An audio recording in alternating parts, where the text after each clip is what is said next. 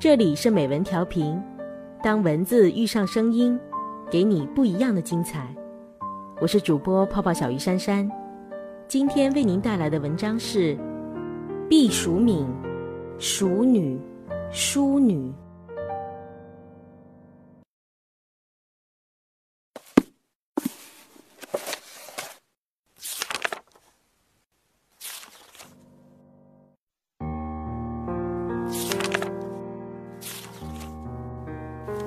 假若抛去经济的因素，比如想读书但无钱读书的女子，天下的女人可分成读书和不读书两大流派。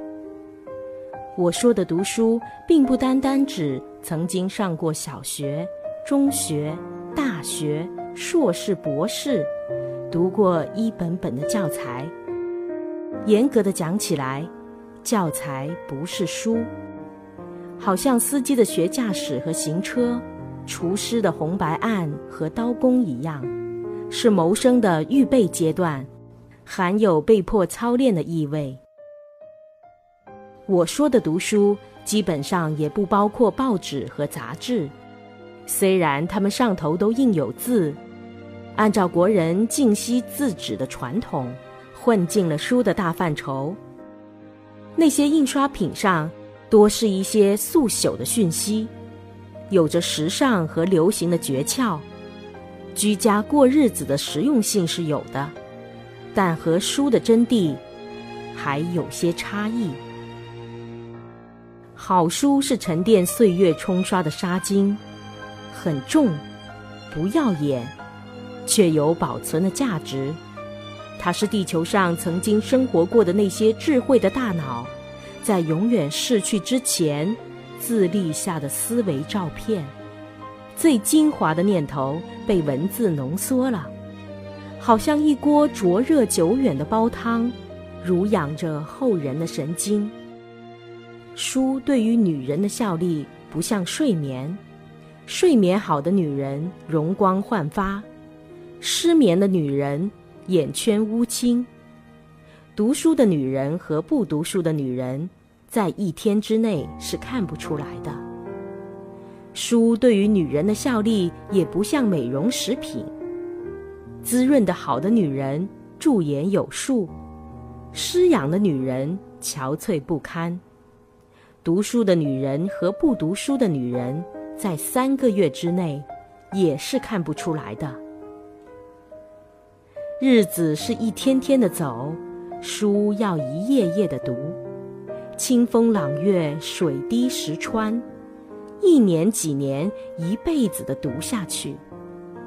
书就像微波，从内向外震荡着我们的心，徐徐的加热，精神分子的结构就改变了，成熟了，书的效力凸显出来。读书的女人更善于倾听。因为书训练了他们的耳朵，教会了他们谦逊，知道这世上多聪慧明达的贤人，吸收就是成长。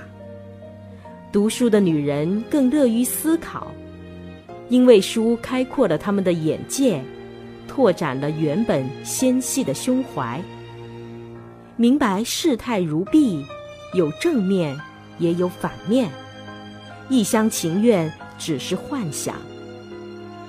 读书的女人更勇于决断，因为书铺排了历史的进程，荟萃了英雄的业绩，懂得万事有得必有失，不再优柔寡断，贻误战机。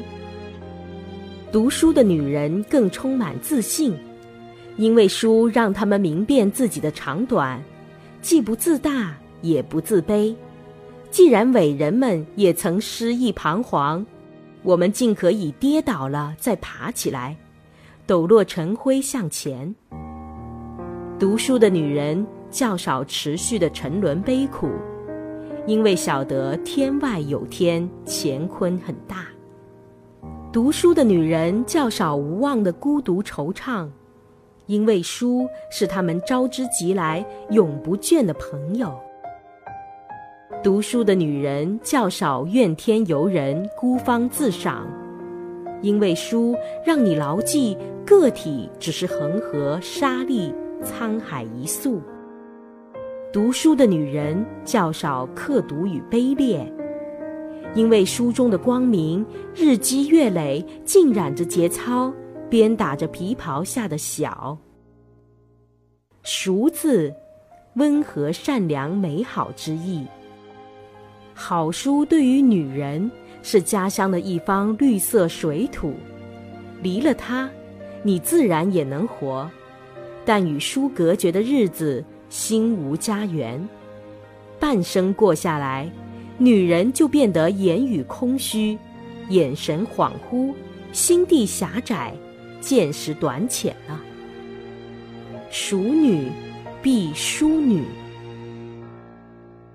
这里是美文调频，我是泡泡小鱼珊珊，感谢您的聆听，我们下期见。